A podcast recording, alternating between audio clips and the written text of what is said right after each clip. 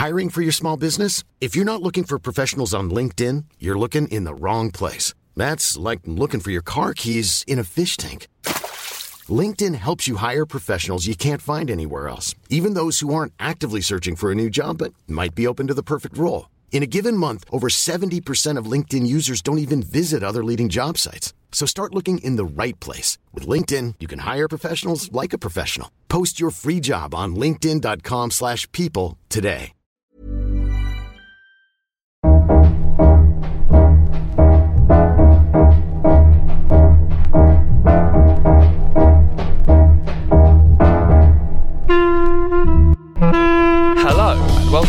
Out of Character, a podcast about sketch and character comedy.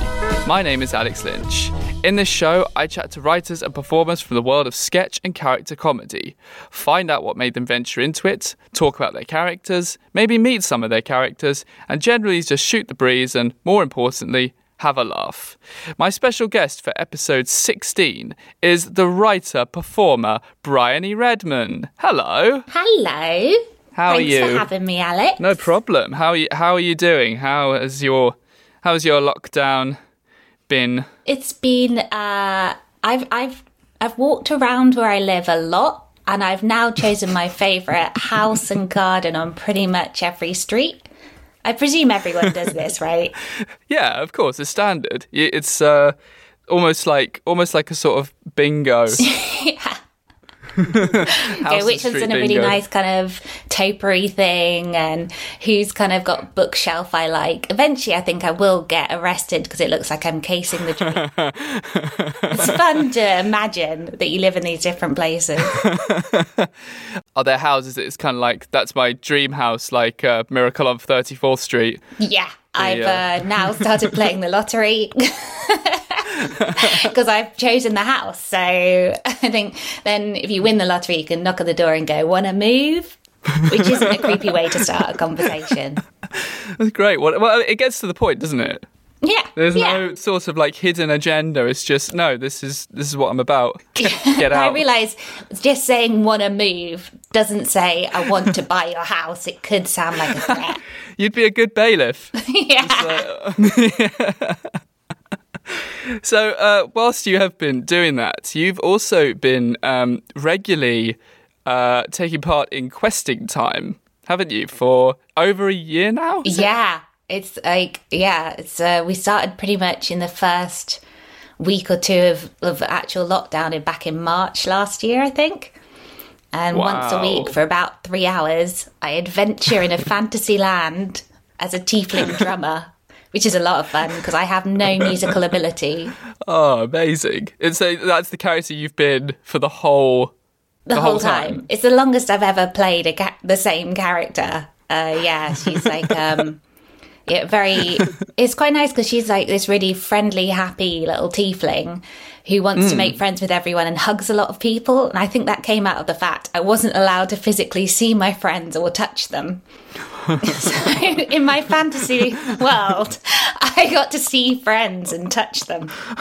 That, that's living the dream. That's really sweet and also kind of tragic. Yeah, there was one point where, like, a lot of us agreed, like, our favourite episode, one of the ones that we did was literally all four characters went and had a gig, like a music gig together, and then had a nice drink together. And we're like, this is not Lord of the Rings. but it was a really nice night out that we couldn't have. So, are the whole team musicians? No, no. Uh, my character keeps trying to make them musicians. Uh, it's slowly working. Um, no, they are all proper. We've got like a battle dwarf played by Rufus Hound, who's kind of, um, yeah, very tough and ready to fight or drink or both. And That's Richard amazing. Soames is a very uh, straight down the line ex copper or ex guard, as it's called in the fantasy world, who has no sense of humour, um, much like the guy That sounds like Richard. Yeah. you know him. I'm allowed to mock him. He's a very talented man, but I know him well enough to mock him. It's n- it's all done with um, hate. Matt Heighton, the delightful Matt Heighton, uh, plays. Uh, well, he keeps playing different characters. He's just a being of pure chaos. uh, which matches his own personality quite well and is a lot of fun. and then all hosted by the wonderful Paul Foxcroft, who creates these worlds that are so real. We really think we're there. After one show, I came to my partner, I've just, I've just battled a whole army of snowmen. And he's like, I don't, I don't think you have. Oh wow, I want to be in that world. That sounds uh, much much more uh, well exciting, but also um, balanced. It's been really good, and it's all because we've got um, Rob Sedgebeer doing all the tech. He's the person behind the Wi-Fi wars and everything. So it's all very works very well. We can see each other, and it's the closest to feeling like you can actually improvise with someone online. A lot better that way. And with Paul describing everything, we actually felt like, yeah, we've been in loads of different places during lockdown. Been jumping through planes of air, hell.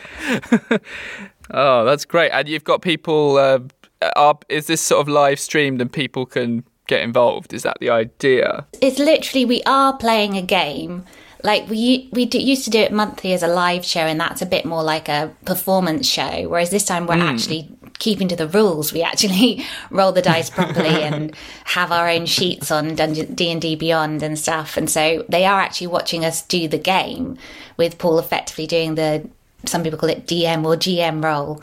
So yeah hmm. people watch and they do get like the fans call themselves goblins and they are amazing. And they've like do uh, art pictures of our characters and they made for like our year stream anniversary they made like a little warhammer version of us a little model. Oh, that's so cool. best thing i've ever been given. It's so cute. Oh, that's amazing. yeah yeah Oh, so it's, it's kind of kept me sane i think. Or well knowing me sane-ish. So let's uh, let's cast back to uh, long before um, the the pandemic and Questing Time and the circumstances we find ourselves in to uh, when you first got into comedy because um, you were in law before, right? in law.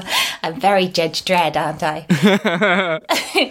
well, yeah. I well, the thing is, like, I think this happens to a lot of kids who think that comedy or acting or the fun stuff that you really love is not a job. Like you're told that's not something you're allowed to do or should do. I thought I had to do a sensible career. Even though I'd done improv at university, I'd kind of let it go because I thought I'm not allowed to do that past then. That's just a fun student thing. Um, I will become a lawyer Wow. as the other option. yeah. Yeah, but I hated it. I really, really hated law. If anyone is thinking of becoming a lawyer, don't, just don't do it. Go and watch that uh, Crazy Ex Girlfriend song. Yeah, no one wants to be a lawyer. It's true.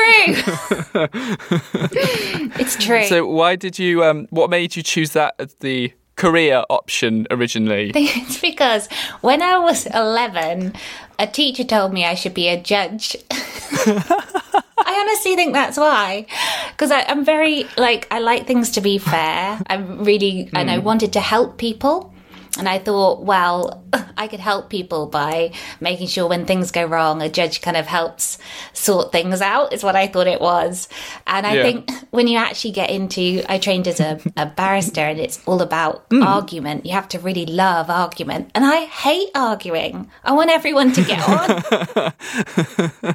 Did you find that out the hard way? Did you go into an argument not equipped? I actually, I, I would like, I'd actually feel, it's more I'd feel guilty because I had to do like cross examination. You had to do it with an actor. I, I would have rather have been the actor. you have to cross examine them. They've been given a witness statement. but memory is um, imperfect and you can mess with them and ask them questions so they then get muddled and then they look like they're lying. And I remember the actor looking really like quite annoyed with me because I tripped them up, and then I felt bad going like I wouldn't remember that either, and I'm just making normal human memory look bad. Oh, I'm imagining like one of those courtroom dramas, but with you like apologizing. I did actually write. I started writing a, a sitcom based in a magistrate's court because I made one Yeah. friend in law school, uh, a guy called Paul Hancock, who's who's actually I've lost his mobile number when my phone broke. So Paul, if you're listening, I I have no other way of contacting you. I don't think that's going to work. Yeah, he's definitely listening. I imagine what if we had become lawyers? Neither of us have. What it would be like if we both were working as lawyers because he hated public speaking, and I did too. And uh, yeah, I was very apologetic for anything I said or did. So yeah. Brilliant. Did you did you ever did you uh, continue with that that sitcom? No, it's one of those ones I wrote and put in a, a drawer somewhere. I come up with many. A, as, there's there's too many. There's a lot that I have, and then I get bored and go on to something else. It's unfortunately the improviser in me, but they're all there. Yeah, one just day. do an amalgamation of all of them. yeah, Space Law. I was going to say Space Law 2020 because it sounded futuristic. it's last year. One year after Blade Runner, and uh, oh dear.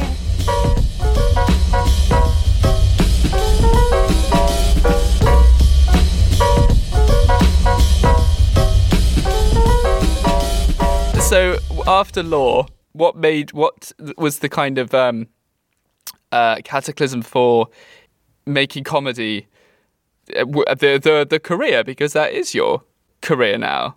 I guess it was um well it was partly like during during law school I was getting nervous again public speaking, which I used to be when I was younger. I was very, very shy. And I'd originally done improv at university to get over that, so I'd speak to people. And uh, I was starting to regress, so I thought, well, I'll go do some improv workshops because that will help with the law. no, it went the other way. I loved improv so much. I went, I just want to do more of this. And I met Sonia Vine, who became my first double act partner. And she was so funny on stage. And I just went, I want to work with her. I want to work with her. And yeah, I got a job working in charity because I hated law and I wanted to help people. And I thought, well, the best thing to do is work in a better field. Um, and then started pursuing comedy outside of that. Oh wow! And what was the double act with you and Sonia? Then was that um, sketch? Was it uh, an improv? it was a narrative so narrative sketch comedy so yeah we did do sketches and we did like a, a narrative show uh, one edinburgh yeah bronya and Sione. we spent a long time just swapping the first couple of initials our names. Oh, that's brilliant. When did when when was that then? probably you know me in years 1823 um, yeah it was ages ago um, yeah it was like i absolutely loved it it was my first fringe doing it not as a student um, and just going i actually kind of want to do this and i was acting in someone else's play at the same time and we had a different guest star every day because we had this part that we'd written that was called Cake Eye, which everyone had superhero powers, and that superhero power was you could see through cake. Cake eye. Cake Eye, Oh, yeah, which is hard to say. What was even worse with it is that we gave that the actor that came in, different person each day, a pair of glasses with Jaffa cakes taped to the front of them. I love it. But that was a health and safety disaster really? because they couldn't see, and they had to come from off stage. Oh, you mean they? Oh, right. Oh, I see. You mean they had to walk onto the stage wearing the Jaffa cake? Yeah. cake- like they had to be blind, basically. Yeah. And we didn't think it was a problem until the first person tried it. God. And then we then we gave people the instruction, you must not wear the glasses until you're fully on stage and still. and it still caught a couple of people out. Wow. That's um. Oh, that's great. Like that's really interesting because I didn't. know I thought your um your your first um sketch thing at Edinburgh was um surname and surname. Yeah, no, I did uh, Bronya and Signy, and then the next year I wanted to go back up with Sonia. Um, but she was unfor- not unfortunately, she was congratulatorily pregnant. Ah. Uh, so it made it like due in August. So we definitely she she didn't want to do a fringe show and give birth. Fringe birth. That hasn't been done yet, has it? It should It's, be uh, right. It's gonna be. that's going to be on like the arty weird end of the fringe. Yeah, especially now. So yeah, so she didn't. So I actually did. I went up because I'd still sort of booked a space in the free fringe. So went up with Paul Foxcroft again and um, Oh. Joe Morpurgo and Monica Heisey as ladies and gentlemen, Oh wow. which was a last minute put together sketch group based on the fact that I think I had booked a slot for me and Sonia. Oh wow. And how how did that how did that go? Like how much time did you have to did you all have to put this show together or was did you find out did you make that decision quite early early on? we had done like a couple course. of shows in Leicester Square and we all just wrote kind of sketches and then shoved them together whether they went together or not. And it was a lot of fun. I really liked working with those guys, but um, I think because mine and Paul's sketches were more similar and we've known each other through improv so much, we then went on to form Surname and Surname. a great uh, sketch name. I mean, I, I, I, do, I do like Bronya and Cyane. That is very. yeah, Surname and Surname is great. The only problem we have with both Ladies and Gentlemen and Surname and Surname is you mm-hmm. can't Google them. you, you get toilets, and if you Google surname and surname, it just registers as surname. it's just the same word twice. And so many oh. people have surnames. yeah, of course. The, the marketing budget there, it's impressive. How did you and Paul like what what was the, what was the improv? Because uh, the, the improv place where you met. Because when uh, I came into improv, you know, I knew Monkey Toast and the obviously the FA and, and stuff. Uh, what was what was the the sort of um, hub around when you started improv? Uh, back in 1762, of course, yeah. I well, I, I started in the Improverts, which is the Edinburgh University Ah. improv troupe, and it is actually where I met Paul because Paul, Yes. The theatre there would run during the festival, and we get lots of people from lots of different uh, theatre places come and would rent space in it. And so I met Yeah. Paul in the festival at university. I haven't known Paul so Oh. long.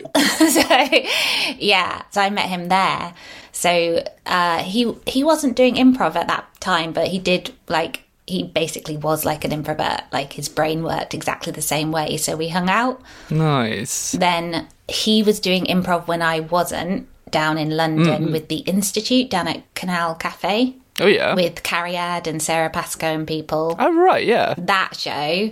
Um, so I went to watch him then, and I was like, I'm not doing improv anymore because I'm being a lawyer. Got to keep the dream alive. Gotta, you know, uh, it was expensive. Um, but yeah, uh, so yeah, so then I think we both start. When did we first improvise together? I think that you invited me along to do one of those shows. oh wow. Because of Paul, I got to do one of the improvathons, the 50 hour Oh my god, yes. I've heard about these. I have not. I mean, I haven't seen. I I couldn't take part in one, of course, but I haven't seen one. It sounds. It sounds like you'd go a little insane. You do. You actually ca- can start hallucinating. Most people do towards the end. I, I'm oh, not sure Really? why we, we ever did it. It's a yearly thing, though, isn't it? A yearly thing. Um, but yeah, I'm not sure I would do the full 50 again. When I did the full 50, I did properly. Like I, I was confused between reality and the, it's you, you cannot tell if you're dreaming. You were trying to play the drums afterwards, and uh, yeah it, it's it's quite i'm not sure it's healthy but it is weird you get past the point where there is no edit switch whatsoever on what you say which i guess is one way to improvise God, and like, is it just? Do you presumably? Well, I, no, not presumably. I I don't know. I mean, you're not trying to tie it together as well, are you? it's improvised like um so i do improvise soap as well with uh, steen raskopoulos and friends it's like steen's an amazing improviser and then we all play like it's usually set either it can be like a hospital or it can be um a university campus or we've had one at a casino and we all play heightened characters and you tell a story in 45 minutes but it's very soap so it's very extreme and then the end is always like big reveals that sometimes make sense the improvathons are like that but for 50 hours so you but you wear costume and you have a set so we've had one that's like on um like an Agatha Christie one. So it was Oh, yeah, Murder yeah. on the Orient Express type thing. Mm-hmm, and we mm-hmm. were all passengers, and every shift, I couldn't make a lot of that one. So I think I was Veronica Victim and only there for the first shift. and there's a director who calls the scenes in that, so that helps keep it kind of coherent. And they just called a scene where I had to be on stage, and everyone in the cast had to come into the scene with me and give a reason for why they might kill me. So how and you how how how did you die in the end? What was your death scene? Oh well, my death scene was it was a classic uh, like Chris Agatha Christie moment. It's just the lights went off, and then when they went back on, I was dead. So Oh, that they could then, for the next few hours, work out who actually killed me.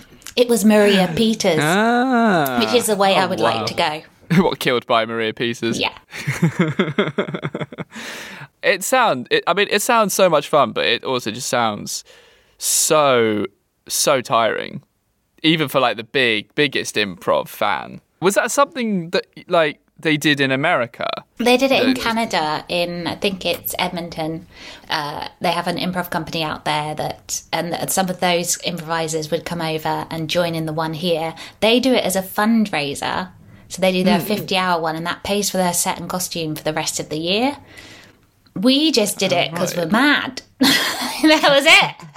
It wasn't even a fundraiser. Ah, but I mean, it's still. I mean, it's it's still going. I love that. a lot of the um, showstopper guys. So there's, I just uh, if there's a musical number, slink off stage and leave it them to it. Have you have you uh have you not got uh, involved in showstoppers before? You're not a singer. I am not a singer. I love their work and I've improvised with a lot of them in other forms mm. and I love those guys. But I cannot sing for love. This is why I like playing a tiefling musician. this is why it's fantasy. Cannot sing, Yes. no sense of rhythm. Basically, just drag down showstopper to the point where, like, is everything going to be spoken word from now on? Great, it won't rhyme. or, you know, if they could dub me with someone else, if Ruth Bratt could sing for all of me, that would be great. I, I had that at a at a uh, in a musical once. I was chorus in "Whistle Down the Wind," and for some reason, just the chorus. We were in rehearsal singing like ourselves, and then on the night they decided they were going to dub the chorus. So then my parents came to watch, and I did this like solo, and they were so kind of like, "Oh my god, he's going to be a singer." This is amazing, like, and they were so so disappointed when they found out it wasn't me. Your parents didn't know? No, they well because we've been rehearsing, we've been in rehearsal singing, and then on the night the director was like, um, "We're going to dub the chorus, like we're going to play something over the top." So of course, like we didn't. It was you know we didn't have phones back then, so I couldn't like tell my parents. So they came to watch it, and yeah, but they were so excited when they, they were like, "Oh my god, I didn't know he could sing." Wow! And then yeah, and then it turned when the when I was like, "Yeah, no, that wasn't me." They were really angry. Oh my gosh. Maybe you can, hmm. Alex. I think it's the teacher shouldn't have done the dub. Should have let you let you fly with your own voice. it was i mean maybe there was maybe there was too much um too much riding on it. But she was odd this director. We did a um Too much riding on a school production. yeah well she did one thing that uh, she did which was also quite strange was we did, we had an end of this is like my sort of morning drama class thing when i was like 10 or 11 kind of thing. And um at the end of one school term she got us all to do rocky horror. When you Like, were 11. when we were yeah so like the it ended with all these 12 year olds singing touch a touch me which is the creepiest thing Oh my gosh. yeah I Wonder if they still teach. i think this uh i mean what a segue the school's closed down now It was that summer. The job is inherently crappy. That's why you've never met a lawyer who's happy. It's a guaranteed soul destroyer. Don't be a lawyer. If you had to be isolated with any tv comedy character who would it be Um, you know what I want to say? Just this is based on our Netflix account. you know, you can choose your icon on Netflix. yeah Um, I'd actually, me and my partner have chosen each one, and they have Titus from Kimmy Schmidt, and I have Jessica Jones. I think them together would make a great sitcom. So can I live in a flat with them two? Oh wow, Jessica Jones and Titus. yeah. I mean, it would be both dangerous and hilarious. I mean, Jessica Jones would have to be the the sort of sane one in the relationship. She'd Otherwise, be so annoyed by us. Otherwise, it's just too kooky. It's uh, yeah, but that's who I'd like to be in isolation with. where would you live with them? New in York. in a house in New York. Yeah, it's got to be New York. got to be New York because they're both New York based and it's a cool city. Jessica Jones, Titus, and Bryony Redman. I'd go out every morning, pick up donuts for Titus and whiskey for Jessica. and also go around uh, the streets and the houses looking at uh, Which one I'm going to live in? Going up to people saying, "Are you going to move?" Uh, yeah, so Titus and Jessica Jones can come and live here. our little bailiff slash moving company. company. Well, the three of you all set up a company together where you. Yeah, we do house decoration, house moving, and basic threats. Ah, that's that's great. Um, wow, that's. I mean, that is. Uh, that's that. I'm not gonna lie. That's an unusual um, set, setup. Um, but I, I I like it. It's um, it's got more. It's got more longevity to it than simply living with uh, Basil Fawlty.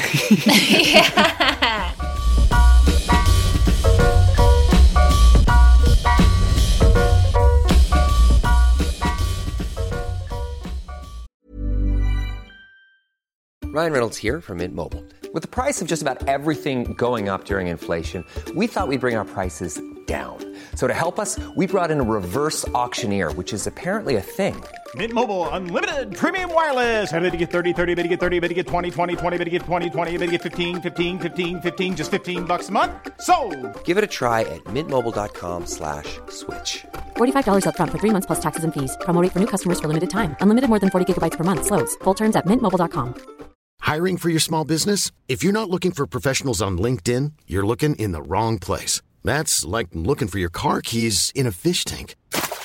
LinkedIn helps you hire professionals you can't find anywhere else, even those who aren't actively searching for a new job but might be open to the perfect role. In a given month, over 70% of LinkedIn users don't even visit other leading job sites. So start looking in the right place. With LinkedIn, you can hire professionals like a professional. Post your free job on linkedin.com/people slash people today.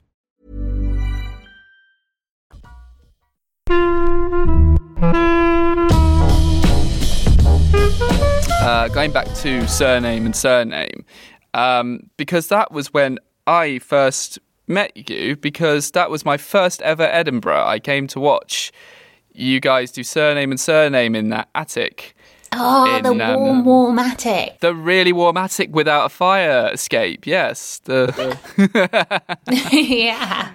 That was a really Yeah. fun fringe, I think, because I think that Mm. that at the same fringe we're doing a play elsewhere as well. you were doing two surname and surname shows, and I came to the one that you, the first one, which you were like repeating, um, but I never saw Bang, which was yeah the second one, wasn't it? Yeah, yes, a bang we were doing at the Pleasance while we were doing it. I don't know why we decided to do that. I think it's again me booking a slot and then going, what do we do with this?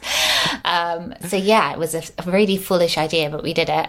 But yeah, bang was at the Pleasance and it was like our second year show. And yeah, I really, I really loved doing that show with Paul. We had like the stupidest magic trick, which was just us behind one of those hoops with the quick changes, but for Oh, yeah. ages and then we didn't change much. was, like, it was such a stupid joke that we were there for so long and then didn't change much at all uh, as we turned into Freddy and Jason, which was a sketch I had written with no knowledge of either of those horror films. What? we did a sketch as uh, Freddie uh, Krueger. I was Freddie Krueger and Paul was Jason from, is it Halloween? Friday the Thirteenth. Friday the thirteenth. yes, see, I didn't even know which film it's from. so uh, I'd written a sketch with them being like Ant and Dec style presenters. so yeah, we were doing that, and that was mainly it started written. Had been rewritten by our director David Reed. So David directed Surname and Surname. Yeah, yeah, he was really good because he also comes from an improv background, and uh, he's very good at editing me and Paul, who will easily get carried away, and he will go, "No." he's tough but fair.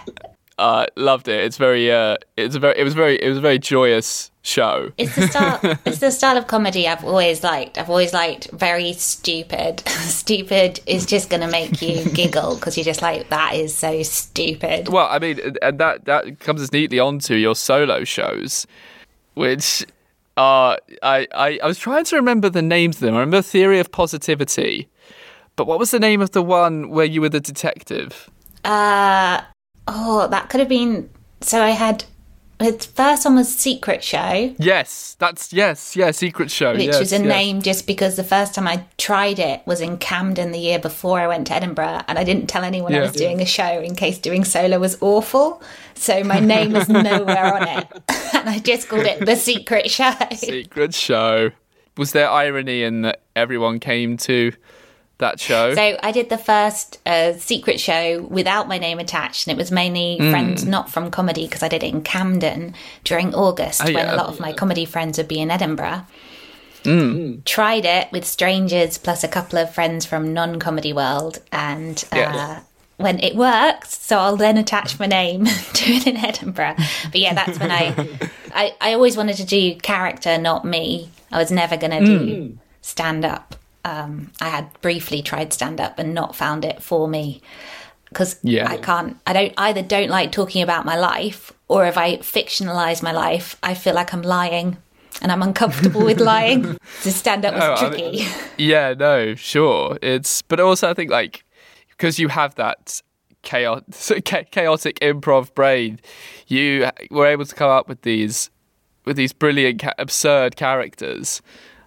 Can you, for listeners who might not be so familiar, can you give a little lowdown as to just uh, some of the characters that you you play? So um, I think in my first show, I played Fate, who is just uh, the embodiment of like the god of fate or goddess of fate or whatever Yes. fate is, who would tell people their fates, what they're fated to do. But I'd mainly audience interaction. I'd look at them and tell them something very boring that was going to be true, like you will get a window seat on the train. so yeah, fate, who. Uh, and there was a storyline with that, with a, just a, the most boring human in the world called Claire, a name so boring you can't even shorten it. and then there was, uh, I would switch it with other, because I was doing it in kind of a Harold style format, there'd be other stories that would go alongside, and one of them was based on Scandi Noir, which was really popular at the time. And so I had once been asked in an improv show to do a Scandinavian style accent in a, and I did, and someone said, "You sound just like Bjork." so I made my Scandi Noir detective Bjork. Occasionally through shows, I have played like celebrities, but they're always they are definitely not impressions. Yes, because Bjork's Bjork turned up. A, uh, she's a she's a regular, isn't she? She's a and, and then it was a um, Benedict Cumberbatch. Was that another one? Benedict Cumberbatch. He's in the recent show, yeah. Um, again, not a genuine impression. It, it's always like so. With Bjork, she was a detective one year, and then uh, more recently, she's been the CEO of Paper Chase because to me that made sense. Um, and Benedict Cumberbatch is an actor so good he believes he can do anything, play anything, including he is the lead singer of Maroon Five. That's just an acting role. Um, and then he's also Medusa because he has curly hair. So that is how my brain works. it's the same, but I've always done that with like.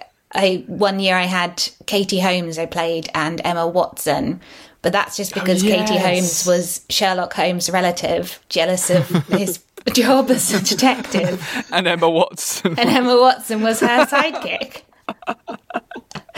And my only impression of oh. Emma Watson is like, I think she's a really smart person.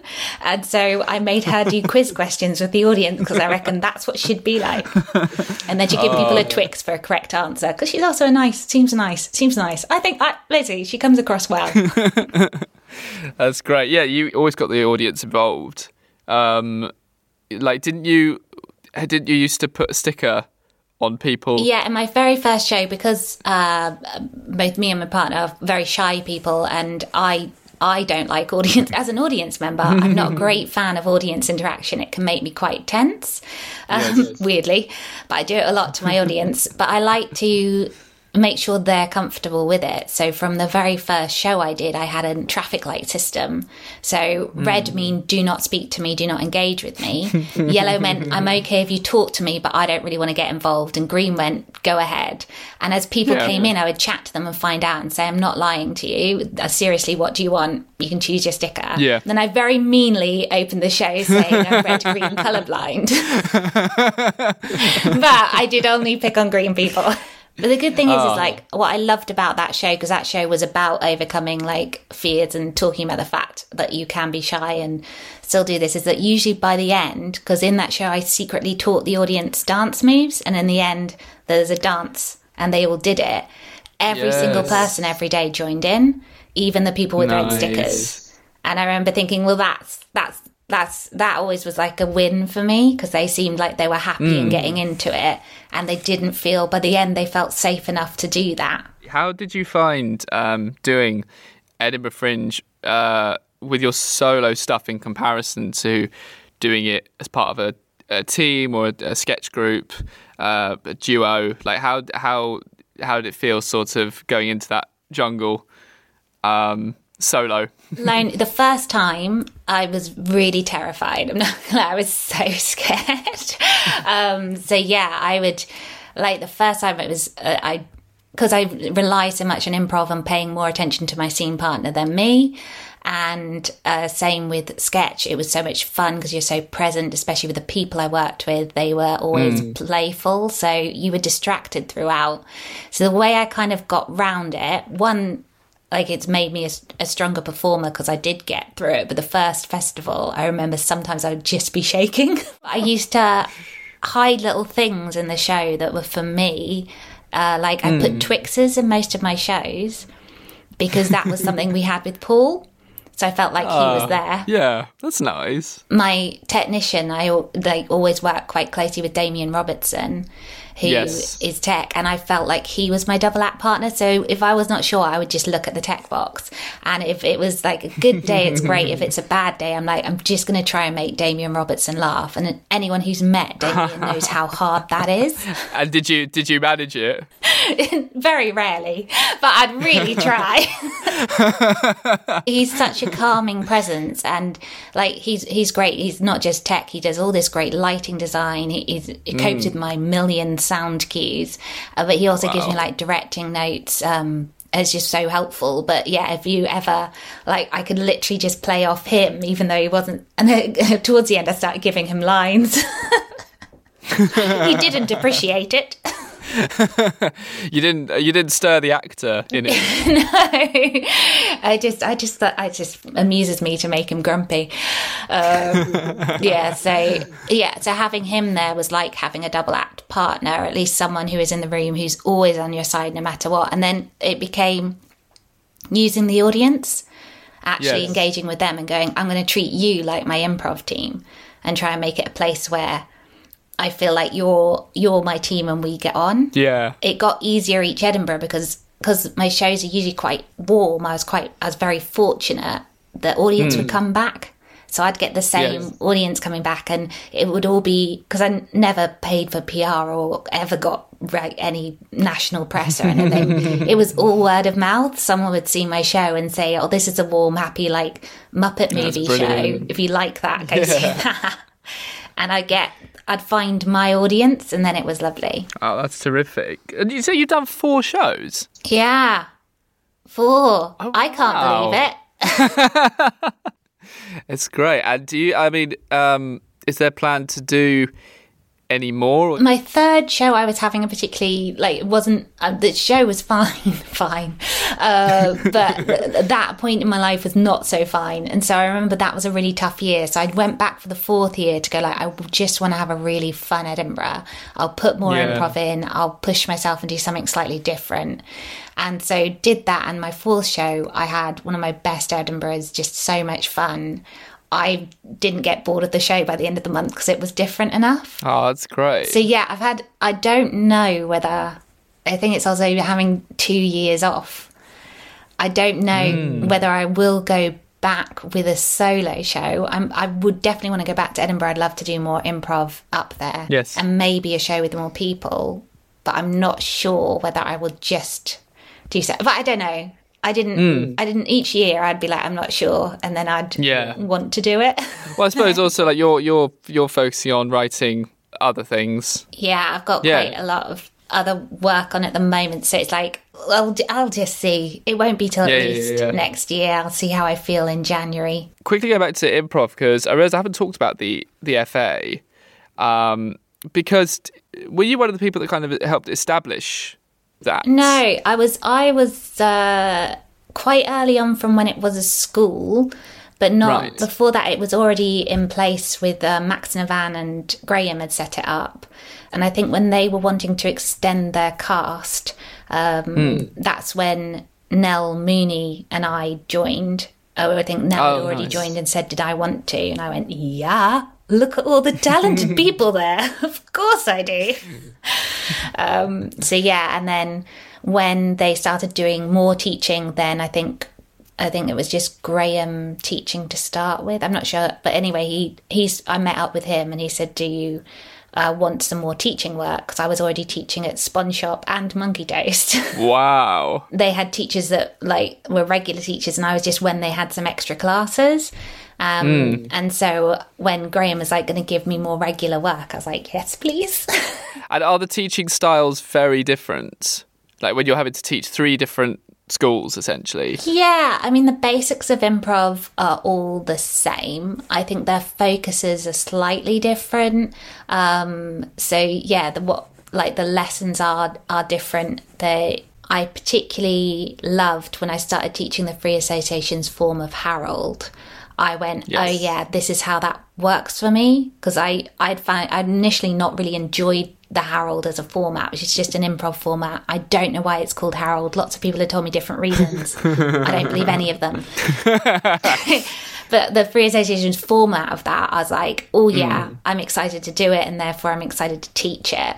And I got more behind it that way. And then yeah, but they are they're very good at breaking down comedy so that even if comedy isn't your natural instinct, they can Yes. teach it.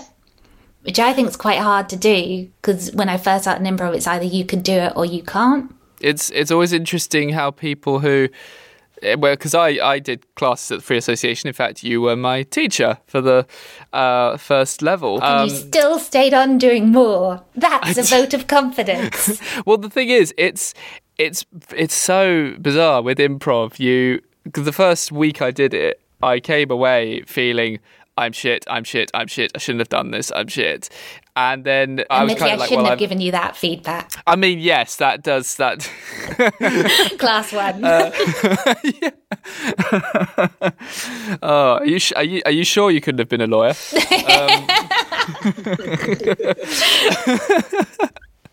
uh, but I uh, I felt very kind of like I don't think this is for me, but I uh, you know it was that kind of thing of like well I've paid for it now, so I'm gonna stick it out and see what happens. And then in the second or third week, suddenly something clicked, and I just found uh, as most of the people in my um, class, you do become quite obsessed with improv, and it's wonderful. Like I absolutely love that I that I did it and I always enjoyed it, and those classes were so much fun. I met so many brilliant people through that. I, am glad you stuck with it, Alex, because you. I knew you would like it because you're. I mean, it, it's a writer playing. It's live writing, and with you, you've Yes. got such a wonderful writing talent, and to be able to do that with other people on a stage is just a fun treat for any writer. Oh yeah, absolutely. It re- actually it really does help with the writing, especially when you're looking at game. It was always quite fascinating how some of the funniest people were the ones who weren't comedians. It wasn't even like, oh, um, I'm doing my day job, but I want to be a comedian. It was just they were more doing it for like um, either because they wanted they thought it'd be fun or presentation skills or something, but yeah, public speaking skills.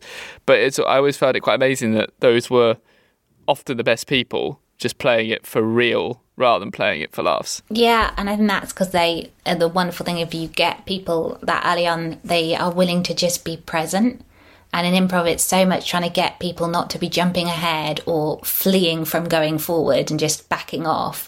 And you want to get mm. people to be completely, I always think that I describe it in class as either you can either be naturally front footed or back footed. And we want you just to be planted, grounded on two feet and just be Yeah. there, ready. And yeah, getting people to that place. Some people find it easier than others, and having a background in comedy doesn't natu- doesn't mean you're going to naturally find that easier because you've been mm. so used to writing or saying a joke or getting a laugh at a set point that to just be present and listening can be hard. It's oh, it's it's such a collaborative thing. You can't. It's like if you if you have a I've got a funny idea, you have to if someone comes in with something else, you have to immediately discard it and just be like, right, well, I, you know, otherwise if you try and crowbar that in, Graham said something the other day in the class. I, um, I still take classes in order to keep myself uh, match Oh, ready. really? Is that what they say? Yeah, I still like Oh, workshop. wow. Yeah, yeah, yeah, yeah. Just because it's it's like going to the gym, so I like Yes. it. So I did Graham's narrative course, which was really good, and he said something about it takes two people to block, and I thought I like that. I like that. Mm. I'm, I'm stealing that and going to use that. I could edit this to make it sound like you've just come up with that. So if you also say that I invented the free association, yeah, that's great. That's great. I am ostentatious. I am the law and I am ostentatious. it's going to be weirdly. So, you can um, edit this very badly. Oh, there's no could about it.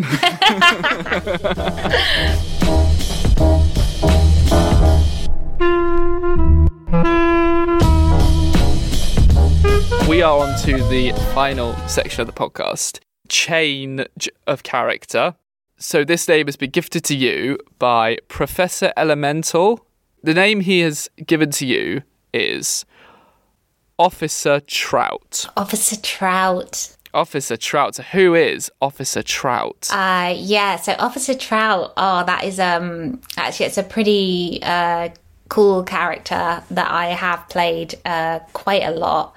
Um, Officer Trout is a is actually uh is a, like a vigilante police officer because there's obviously a lot of problems with police. So Officer Trout, it's an everyday officer that gives you a meager vitamins that you need to live. Um, so yeah, that's that's kind of its its thing. It's more like a giving you more dietary advice right. than solving crime. Does the dietary advice work in tandem with solving crimes? Yeah, it does because a lot of criminals you can tell who they are by their vitamin deficiencies. Because if you notice like a lot of flaky skin at a crime scene, you might think oh, they've not got enough B vitamins. Is that is that the first thing they notice? Yeah, so they're like looking at that person going, Hey, do you eat eggs? So a lot of the questions they ask are about what they eat or don't eat. And I must say, Officer Trout is actually a giant fish, so I wear a full trout mask. Does that does that not alarm victim? Like, Uh, you know, the people in question you're questioning. It, what What's really hard is because the mouth is upright. a lot of the time, like to actually kind of intimidate people, I have to bend over at the waist. To the trout can go in, the, the face can go in their face, um, which is quite uncomfortable for me. It's the top of the head, and then they can't really understand what I'm saying, so I have to go up again. So interrogations are always quite difficult. Yeah, they're quite difficult because when you stare at them in the face, they're like, "Sorry, what?" And then you go up, and then they go like, "I'm not intimidated." So it's really tricky, and I generally get quite upset if anyone says they eat fish. And does it send you into a blind, blind rage? rage, and then uh, Officer Trout always tips over an empty goldfish bowl. Oh, So there's water everywhere. As soon as anything with water in it, that's a glass, any liquid, as soon as it's upsetting, push. Signature move of Officer Trout. The fact it's empty tells me that that is the sole purpose of the goldfish bowl. Yeah. Yeah. Yeah, they, it definitely plants a lot of large things filled with water, vases, but no flowers in them because basically the officer wants to have an opportunity to throw some water about the place.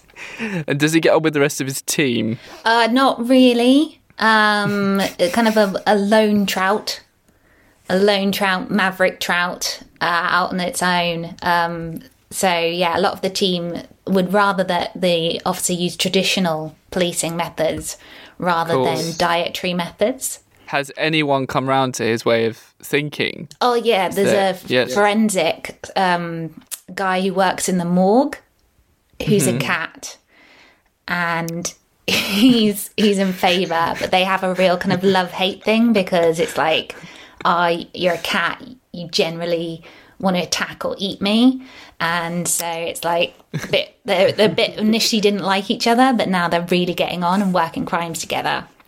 But occasionally, the forensic cat will just kind of claw at Officer Trout and be like, "Stop it! Stop it!" Well, that's like any buddy cop. I'd say it's got this huge story arc, Alex. But to be Mm. fair, the whole thing's only ten seconds until he can't breathe. So, so hang on. So Trout is on the job for ten seconds. and then can't breathe because there's no water. So in that ten seconds, he goes to the crime scene, works out how flaky the skin is, talks about their dietary requirements with them, goes and interrogates a suspect. Yeah. who can't hear him. Then, in his anger, knocks over a goldfish bowl and then goes to confide in the forensic cat. which has a whole love hate storyline going on. They, yeah, almost get together.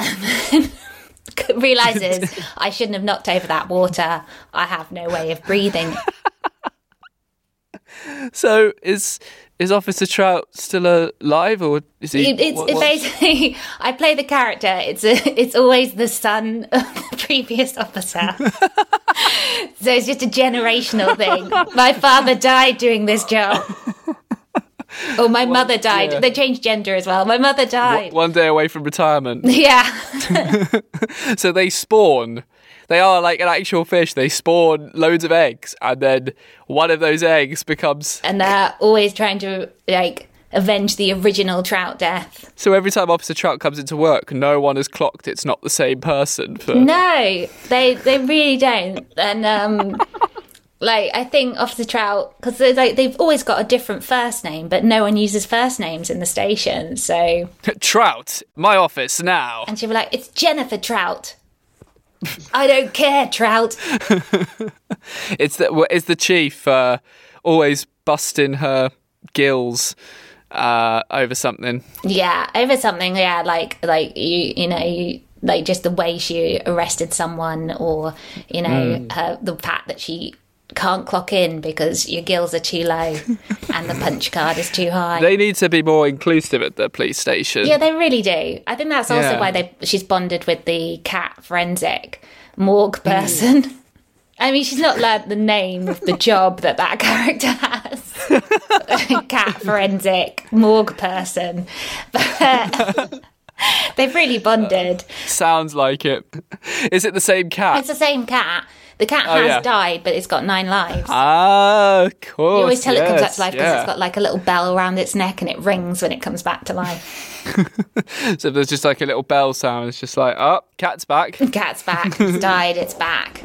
It's really tense. Like the first time it happens, you're all really moved, going, "Oh my god, we love the cat! Don't kill the cat!" And then it's like, "Ding ding ding ding ding."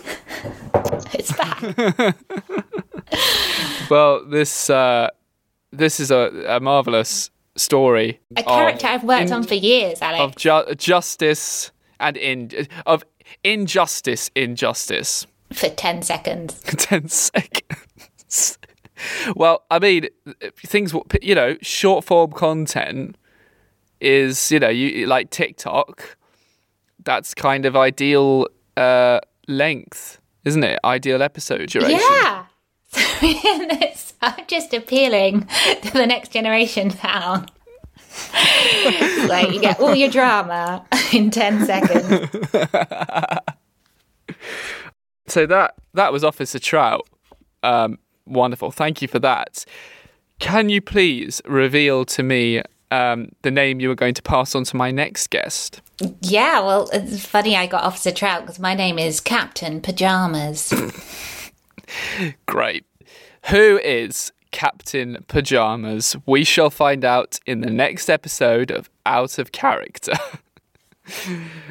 In the meantime, thank you so much for being my guest today, Bryony. It's been so lovely to have you on and chat to you. Thanks, Alex. It's been lovely just to chat to you about all things comedy and fun.